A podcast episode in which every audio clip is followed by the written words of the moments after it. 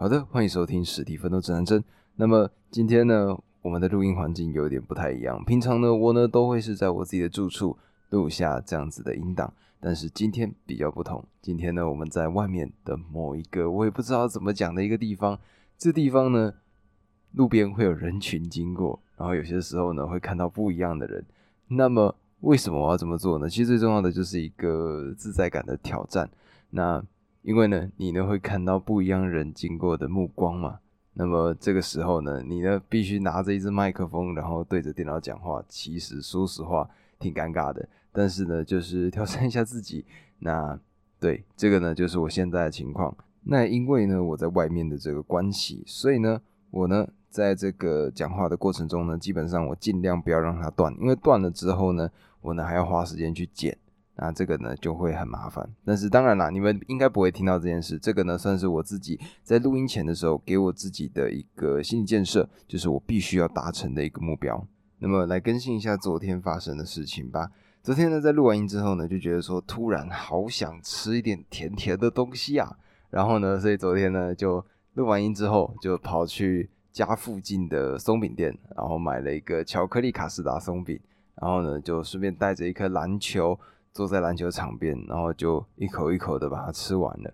不得不说的事情呢，就是我觉得每天呢给自己立一个目标，然后这个目标达成之后呢，去做一个这个目标对应的一个小的奖励。我觉得呢，这个就是一个很好的一件事情，就是每天给我自己一个动机，那做这件事情就会得到什么，这样一来一回之间。当然，这个奖励很简单，有些时候甚至只是，哎，我讲完之后，录音完之后呢，那我就可以。去到，比如说去散步，我去走一走，这样子的一个很小的一个奖励，对我来说都是一个前进的动力。那我觉得呢，各位可以去试试看，如果要做任何事情的时候，可以在提前在完成之后呢，给一个小的奖励。那么像我自己每天呢，如果说我会立一个清单的话呢，我稍微写一下今天最重要的一件事情是什么。那这件重要的事情完成之后呢，我会在底下写下一个我今天如果完成这件事情会有的一个小的奖励。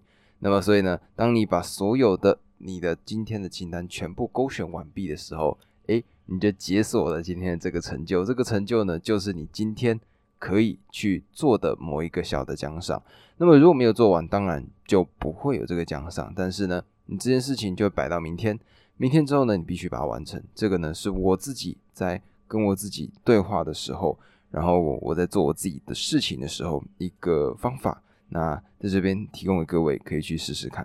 那么讲到篮球，就是因为呢，最近想说我想要练一下我的左手嘛，那我就发现呢，诶，在训练的过程中呢，越来越常用左手，真的是有差别。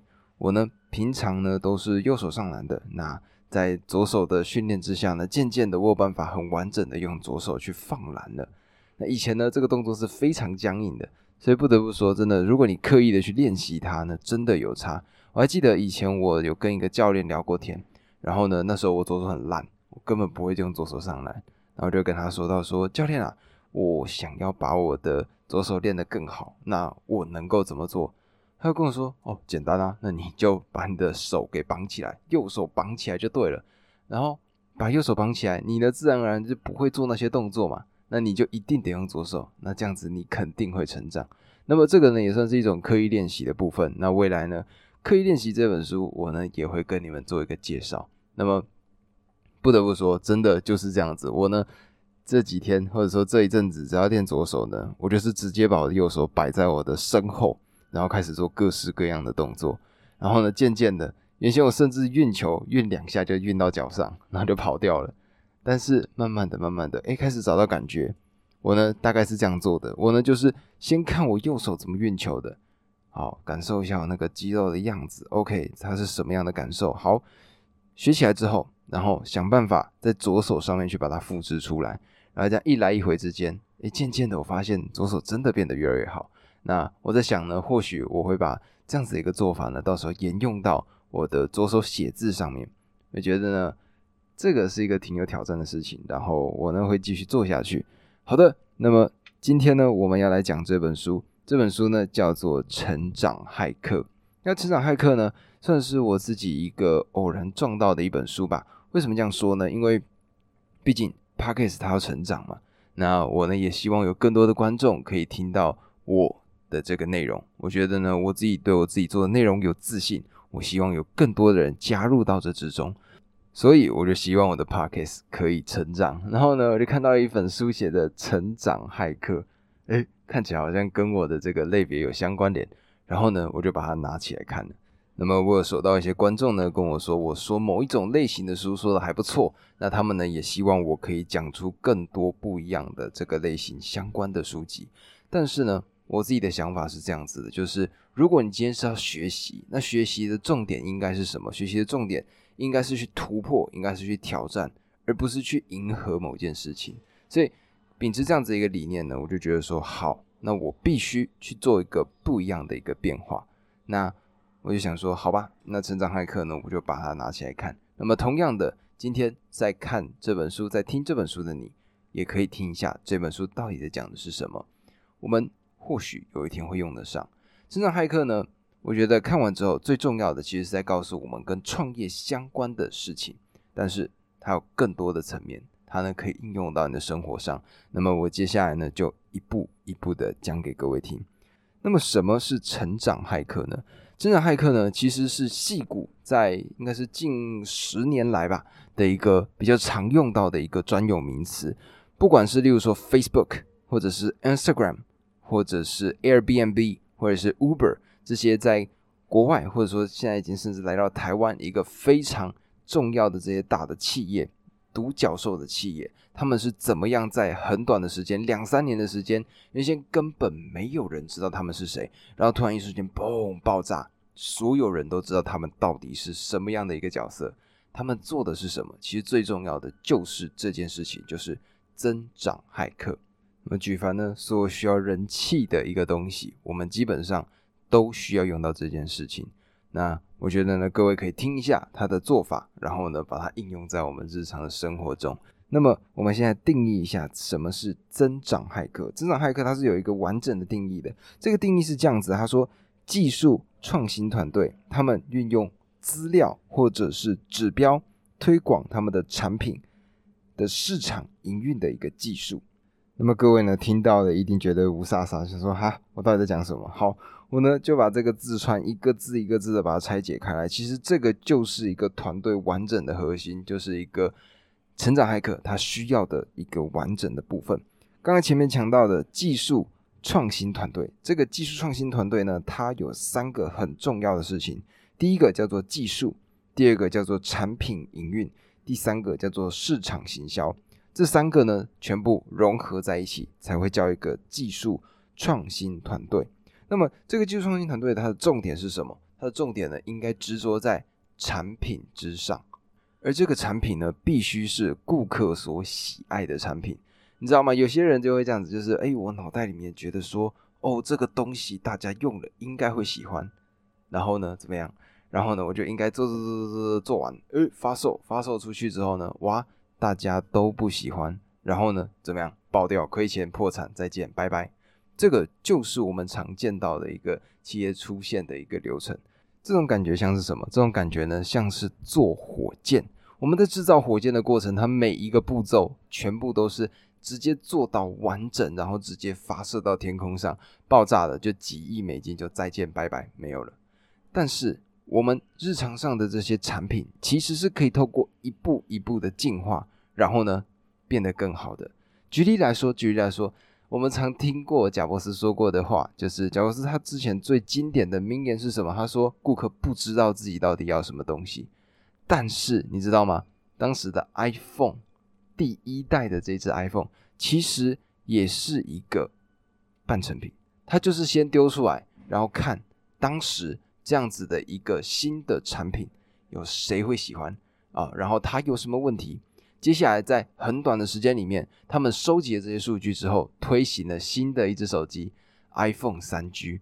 那 iPhone 三 G 呢，就把前面的问题全部修正过之后呢，诶，它就有一个完整的模式。这个模式呢，就后来持续的复制到 iPhone 四、五、六、七、八之后的所有产品。那么，我们要怎么样知道一个产品的好坏呢？其实最重要的就是它里面第一句话我们所提到的资料跟指标。这两件事情会让我们知道说，到底我们做的东西有没有好的结果？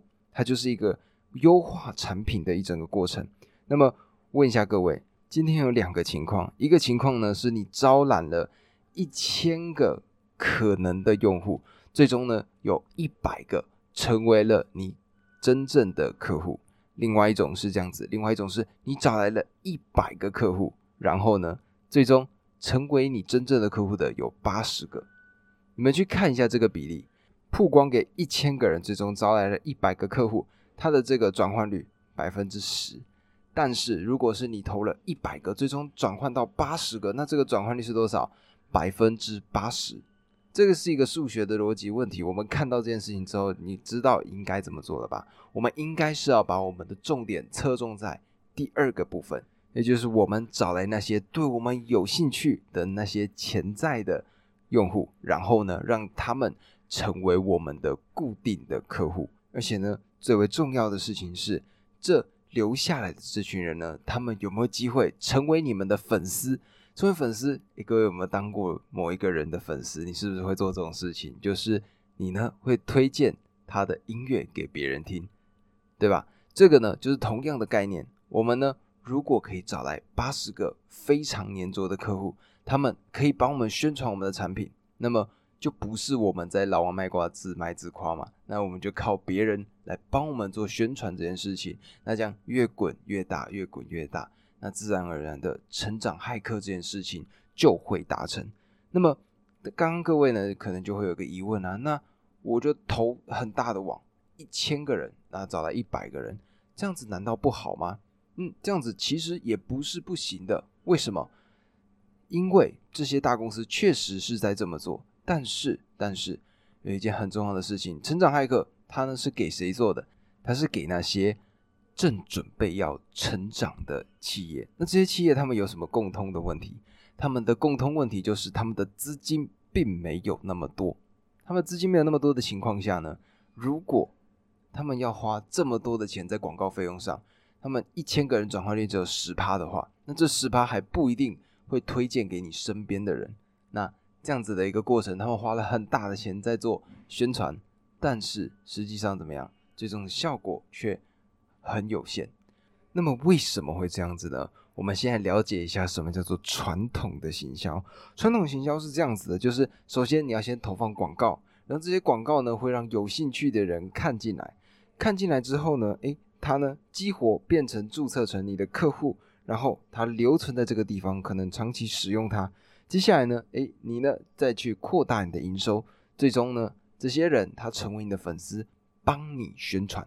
那这是一整个原先传统行销的模式。那传统行销模式它会长什么样子？就是你可能对一千个人投放广告，那么这一千个人呢，最终会招来可能一百个有兴趣的人，然后最终这一百个人呢，再有十个人。他最终成为注册的用户，那有些人会跟我说：“哈，十趴而已，这么少？”对，就是这么少。这个就是传统行销会出现的一个状况。我们在看到的时候，比如说你自己注意，在网络上或者在路边，你看到一个广告的时候，你会去注意它吗？好，就算你真的注意了，会不会后面又遇到了什么问题？诶，你点进去他的网页之后，他的注册过程超级困难。然后呢，它出现了一大堆的问题，它的网页不好看，你根本不会想要点进去。诶，有没有这样子情况？这个就是今天一个商家、一个新创的企业，他们很常会遇到的一个问题，就是顾客不想要成为他们的用户。那么，这是传统行销的模式。那如果今天你是一个成长骇客，最重要的就是在每个环节想尽办法的把人给留下来。举例来说，好了。各位有没有去配过眼镜？我们呢用眼镜这件事情来做一个例子，当然它不是增长骇客的例子，但是呢，我觉得这个呢就是一个留存的一个方法，就是呢有一些眼镜店，他们观察到说，诶，他们要怎么样去增加自己的这个顾客的？他们要怎么样让这些人愿意来买他们的眼镜、他们的镜框呢？那他们最终就想了一想，发现他们找到一个点，就是。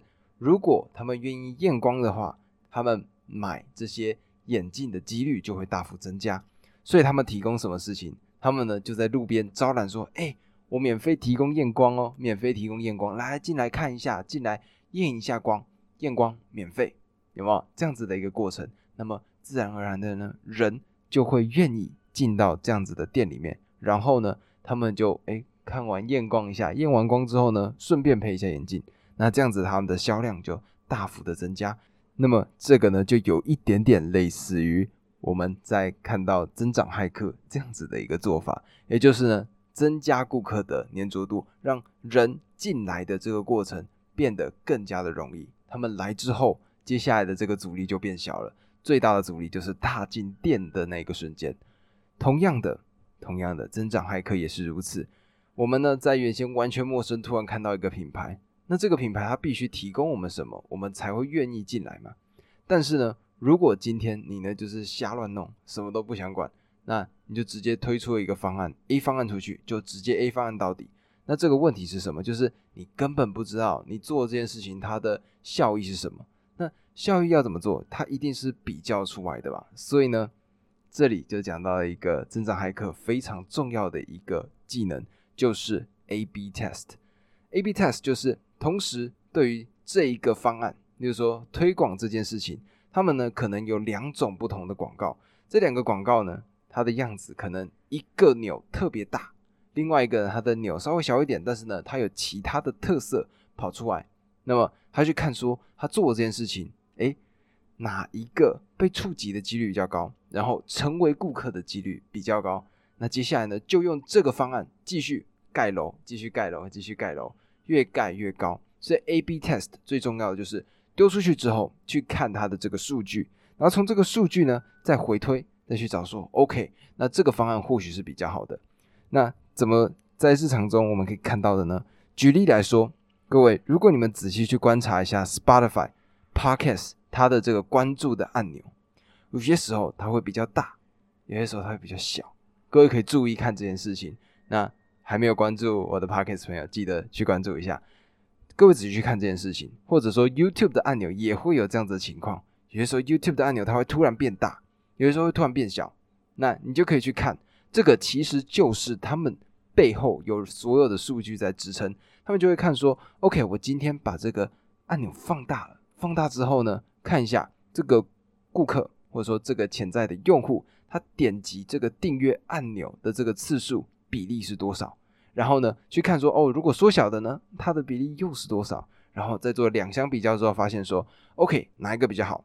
那好，权衡之后，最终选择一个方案。那这个方案呢，会定下来吗？不一定。它呢可能会有更好的做法，那就一步一步一步的做。那原先呢可能只是非常小的一个东西，然后因为这样子的 A/B test 呢，它可以迅速的做到增长。因为它的 A/B test 不一定只有 A/B test，它可以是 A、B、C、D、E 五个方案同时丢出去，然后去看相同的这群客户群，他们会点击的广告是哪一个，他们会用的东西是哪一个，然后再回推。他们后台可以看得到这些数据，那看到这些数据之后呢，再进行调整，这就是无限循环的过程。那么一步一步会变得更好。那么什么是一个合格的增长骇客呢？在美国戏谷那边，他们一个合格的增长骇客，每一周他们的增长要比前一周多百分之七。多百分之七是什么样的一个概念呢？多百分之七，好，我们来用数学算一下。基本上十一个礼拜你就到达两倍，十一个礼拜大概多久？大概两个月内，两个多月哦，你就到达两倍。原先在可能赚一一百块，然后接下来赚两百块钱，接下来你要怎么到十倍？一样，三十五周过去了，哎，甚至只有半年多一点点哦，你接下来就已经来到你原先的十倍这么大。那么十倍变成二十倍，变成一百倍。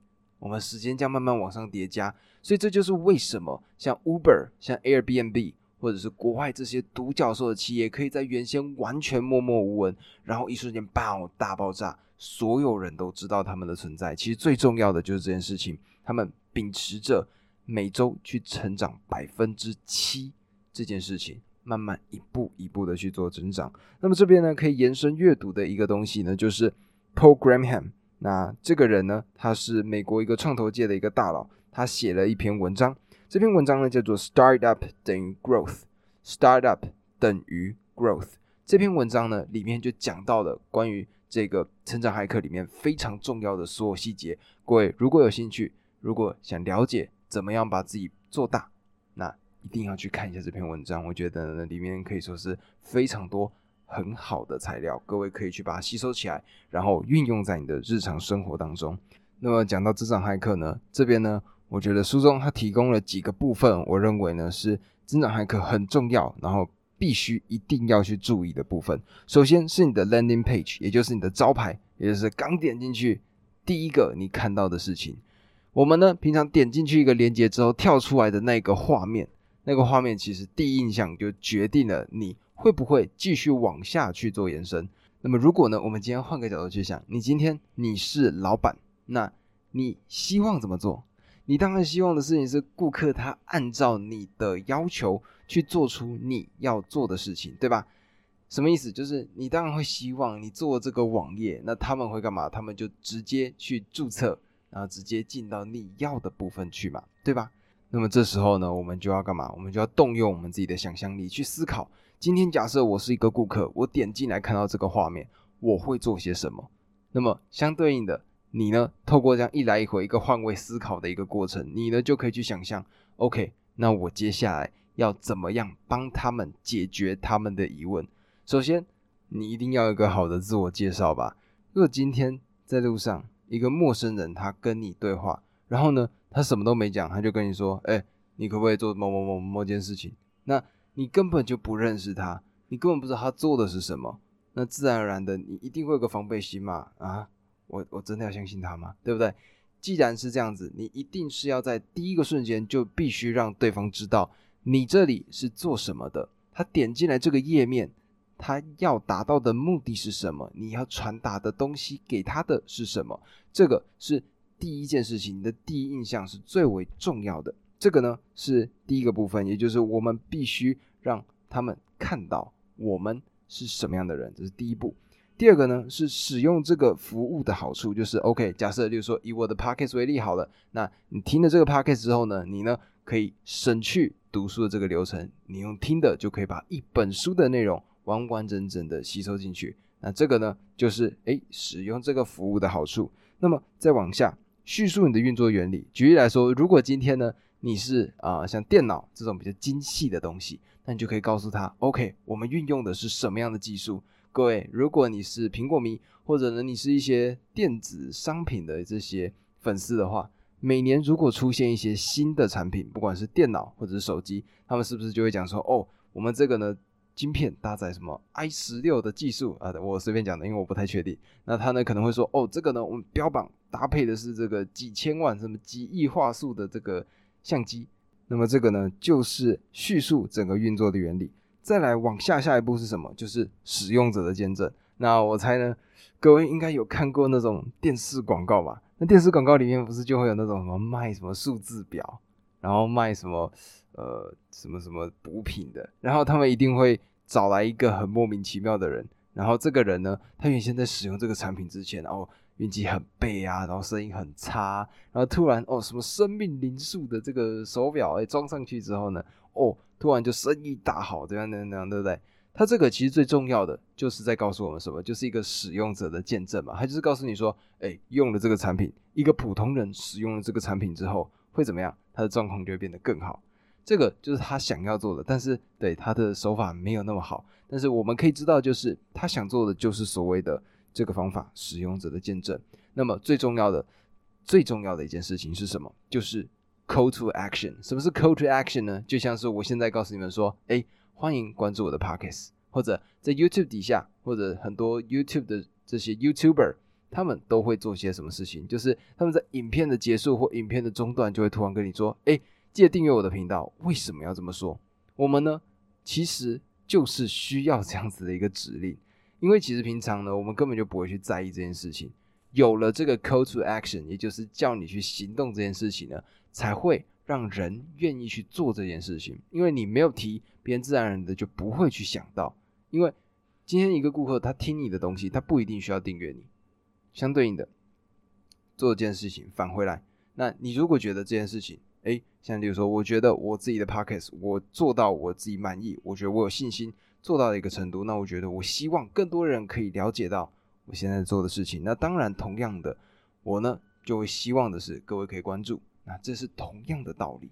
那么之前呢，我看过一个研究报告，就是有这种 call to action 这个行动的人，他们跟相对应没有做的人呢，他的订阅比率，就是顾客按照他的想法所行动的这个几率呢，差了百分之六十到七十之间，这真的差的非常非常的多。所以呢，对这个就是最重要的一步，一定要做的就是 call to action，告诉你的观众说，告诉你的用户说，告诉这些潜在的客人说，哎，你呢？必须去做这件事情，所以底下不是就会有吗？有些时候他可能就会有一个按钮，然后呢，这个按钮上面就写说剩下几件，倒数几件，然后赶快购买，有没有这种一个大的按钮？这时候有些人就会点进去，然后就买下来了嘛。这个就是这样子的一个过程。那么同样的，同样的，你要怎么确定你做这件事情是好的呢？一样，刚前面提到什么？提到的就是 A/B test 嘛。前面的这每一个做法，用一句话形容你自己，哎。形容自己的品牌，你可以用两个完全不一样的说法。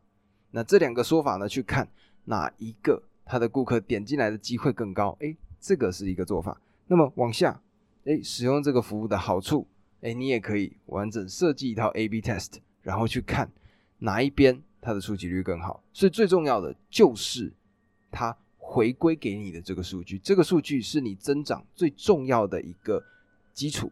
你有这个基础，你才有机会。持续的往下精进。那么，在这些潜在的用户成为了你的顾客之后，我们的下一步是干嘛？我们下一步呢是让他成为你的粉丝。这是一个过程。这个过程呢，你要怎么做？第一个就是你必须马上提供对方好处。举例来说，举例来说，有些时候我们不是刚进去的时候，他们不是就会说：“哎，首层，就是说以 Uber 来说，首程服务，那这个第一趟。”搭乘的时候呢，甚至直接帮你免单。那他透过这样子的一件事情，就是首先让你使用，栽进去了，栽进去之后呢，接下来你就会一直使用他的产品。那么这有点像是什么？有点像是说，呃，之前呢有些卖东西的这些顾客，他们会做什么事情？他们呢会说，哦，我这个商品，我先免费寄放在你那里，我先免费寄放在哪里？那你呢随时要退货没有问题，你都可以告诉我，有没有这样子的经验？那他这样做完之后呢，你渐渐会觉得说这个东西好像是我的，那慢慢的你就会觉得说，哦，我好像必须拥有它，所以最终呢，你就会掏出钱，然后把它买下来。同样的道理，同样的道理，你呢必须做的事情就是去让对面，让你的顾客马上在使用你的产品的这个第一个瞬间，就对你的这个产品得到了好处。那这样子的一个第一印象，他自然而然的会觉得说，哦，酷诶。那渐渐的，他就会爱上你的这个产品的过程。那么拥有了这样子好的第一印象之后呢，接下来是干嘛？接下来呢是养成他使用的这个习惯。就是，例如说以脸书为例，好了，脸书呢，他们可能刚开始的时候会干嘛？刚开始的时候呢，可能会说，哎，你可能认识谁谁谁。那么在认识谁谁谁的过程中呢，你会加这些人的好友。那加这些人的好友之后呢，哎。你呢就开始跟他聊天，那慢慢的、慢慢的，你就会有不一样的使用习惯。渐渐的，你呢就爱上他了。IG 也是如此，TikTok 也是如此。我们呢在这个过程中，渐渐的养成了一个使用它的习惯。那每一天、每一天，渐渐的，他就成为了你的顾客。那么举我而言为例好了，那我呢，如果说我要弄 Podcast 的话，那我必须养成的习惯，让大家觉得有一个习惯是什么？就是哦。每天我呢都会更新最好的内容，诶，每天呢都希望你们可以跟我一起进步，这个呢是我想要养成的一个习惯。那我想养成习惯，同样的去影响到你们，这个呢就是一样的概念。那么在这样子的过程中呢，他们可能会逐渐的成为你的粉丝。那成为粉丝之后，它的好处是什么？成为粉丝之后呢，他们就会主动的愿意去帮你宣传你的作品。那不知道各位呢有没有看过？例如说，哎，这几年、前几年，例如说 BTS，或者说近几年 Black Pink，都有这样子的过程。就是原先你可能只是一个路人，然后呢，在路上听到了一段旋律，觉得说，哇，这个旋律太酷了吧。然后呢，去找了这个人的歌，然后发现说，哇，这个人的歌，它里面的这个理念跟你的理念很相同，或者它的旋律就是你呢，就会想要跟着一起晃。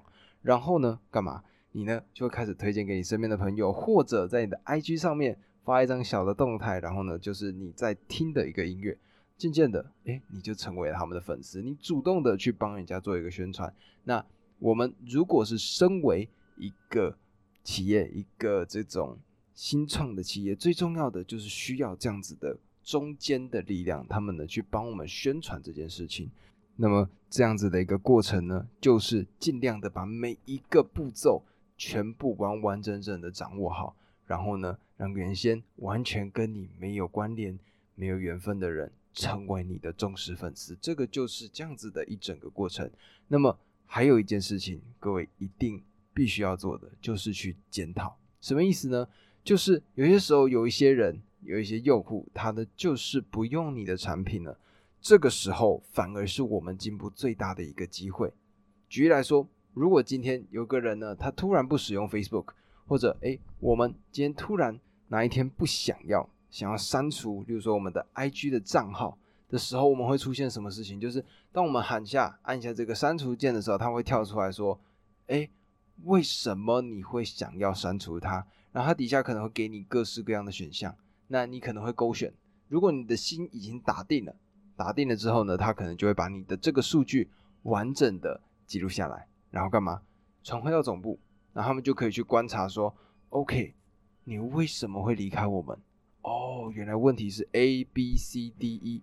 那透过这样子的一个过程呢，去修正、去改进，然后呢，再把下一次变得更好，尽量的让所有的人渐渐的满意，变成一套完整的模式。那么除此之外呢，每一个顾客。可能都会有不一样的问题，那这个呢，就是为什么有些产品手册呢会有这么多它的选项。举例来说，我们的如果是要用 Microsoft 微软的，或者是 Apple 的，或者是脸书系统的所有的东西，或者 TikTok 都好，这些呢，我们在有问题的时候，我们可能会在 Google 上面打说，哎，我们遇到了什么样的一个情况？那这时候第一个跳出来的呢，可能就是 TikTok 的使用守则，或者是 Go 呃 Google 的使用守则。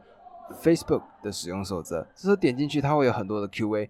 举例来说，哎，账号遗失了应该怎么办？它呢就会给你一个完整的解决方案。那这个解决方案，它就告诉你说，哦，你必须哎用你的电子邮件啊，然后透过电子邮件收到你的信，然后再用信呢去改出你的新的密码，这样子是一个过程嘛，对吧？那么这样子的一个过程，它最后底下会有一个什么？就是您是否对于此回答感到满意？这个其实也是一个反馈的过程，因为你看，有些时候我们在看到微软它上面呢，有些写的真的就是你完全看不懂。但是你如果呢给他这样子一个回馈呢，其实你在隔可能两三个月再回去看，你会发现呢，它的这个使用手册一直在变好，一直在更新，一直在更新。然后最终呢，你其实就可以直接看着这个使用手册，然后呢，你就可以操作你自己的服务。所以客服。它的重要性其实就在这里，就是你必须去了解到说，为什么他原先会使用，然后他离开了，或者是为什么你今天点进来了这个页面，就是你因为有兴趣点进来了这个面板，我的这个网页之后，你却马上选择离开，这个原因在哪里？这个呢，就是我们持续去精进的一件事情。一样，有了 A/B test，有了这个反省，我们呢？就可以一步一步的把原先自己可能漏掉的部分去把它补齐。那么，当然，我们的想象力可以做到的成分最多就到某一个极限了，因为一定会有人做出更多不一样的事情。那这些事情呢，就是靠着我们后台去接收到的数据，然后去进一步做一步一步的更新。那么，我觉得呢，基本上我已经把这一本书的大部分都给讲完了。这个呢，就是一个成长骇客的一个过程，从原先完全没有任何的顾客，那到有潜在的人，那最终呢，成为你的粉丝，那甚至呢，帮你去做宣传，这样一步一步一步的变好。这个呢，就是我觉得成长骇客给我的一个很大的一个见解吧。因为呢，我自己也可以运用在，比如说 Podcast 这件事情上。那么，我希望呢，各位在听完这本书之后呢。如果以后有任何关于这件事情，可以想到这本书，因为这本书我觉得对你们一定会有帮助。因为现在这个时代，各位也看到了嘛，AI 出现了，AI 出现之后会干嘛？AI 出现呢，很多东西其实我个人认为是会被取代的，就是很多原先这种事项性的做事的东西全部都会被取代。我们不需要再做各种重复性的工作了，因为这些电脑都可以帮我们做解决。那我们要做的是什么？我们要做的是，我们必须相信一个价值，这个价值是大家都会喜欢的。然后接下来把这个价值分享给你身边的朋友，分享给你身边的这些你还没有认识的缘分。那这样子的一个过程，我们才能够确保自己在未来不会被取代掉，因为很多工作都有可能会被取代。举例来说，现在如果我们把各式各样的医学的所有的东西、所有的期刊、所有的研究报告全部灌进去电脑里面，那我问你们，这个时候就理性上来讲，他其实他的经验可能比一个医生还要厉害，你觉得？他的判断难道会出错吗？对吧？这个呢，就是我觉得各位可以去思考的一件事情。因为接下来这个时代已经不一样了。我们之前可能还可以很悠悠哉哉的，但是现在 AI 的这个时代来了。那 AI 时代来了，我们接下来要做的事情就是，我们必须创造出真正有价值的东西。我们不能够再用我们的身体去做一些劳力活，然后去换取你的酬劳。在这之下，我们是不可能成功的。接下来一定是一个新的时代，这个时代呢是内容为王，然后媒体为主。这个时刻呢，我们必须要做的就是好好的去相信一个价值，去找到一个大家会愿意追随的一个目标，然后透过成长骇客越长越大，越长越大。那么这边呢，提供工具给大家，希望呢各位以后一定可以用得上。那么这个呢就是今天单集，那我呢也在外面成功的录完一一段音，那我觉得呢挺开心的。那。呃，我看了一下我后台数据，就是我发现呢，西班牙的巴塞隆纳听众呢，好像真的不少诶，就是这这点是挺令我意外的。就是我原先以为只是昙花一现，就是可能一下下，然后就不会停了。结果我发现，我看后台数据的时候，我每一集后面呢的这个地图显示位置都会有 Spain 这个地方，就是西班牙这个地方。然后西班牙的这些听众呢。也还不少哎，我觉得呃好酷，然后在这边跟有人说一下嗨，对，那那也感谢，就是我发现就是讲 podcast 之后呢，开始有全球各地的人开始听，然后觉得哇太酷了吧！我原先预期大概就是呃可能台湾，然后大陆那边，然后香港、新加坡、马来西亚这些地方，然后我其实真的没有想那么多，然后发现哇，澳洲也有人，西班牙也有人，然后甚至俄罗斯也有人。然后纽西兰也开始出现一些潜在的听众，觉得哇太酷了吧！讲中文，然后渐渐的开始有越来越多的人开始听，然后你就觉得说，哦，好有动力哦，然后慢慢一步一步做得更好。那当然，最终我也是希望就是这个 podcast 呢可以成为一个非常重要的一个存在。然后我的目标呢是希望今年可以冲进 Spotify 的 podcast 的前一百的排行榜，这个呢就是我的目标。那为了这个目标呢，我会持续前进。那么我也希望呢，如果你喜欢这个单集的朋友，或者说喜欢这个节目的朋友，帮我按下关注。那如果觉得这个节目或者说今天这个单集不错的话，帮我分享给你的朋友。有任何建议，记得去 Apple Podcast 留下五星好评。那如果我看到，我呢就一定会回复给你们。那么以上这就是今天单集，我们呢明天见，拜拜。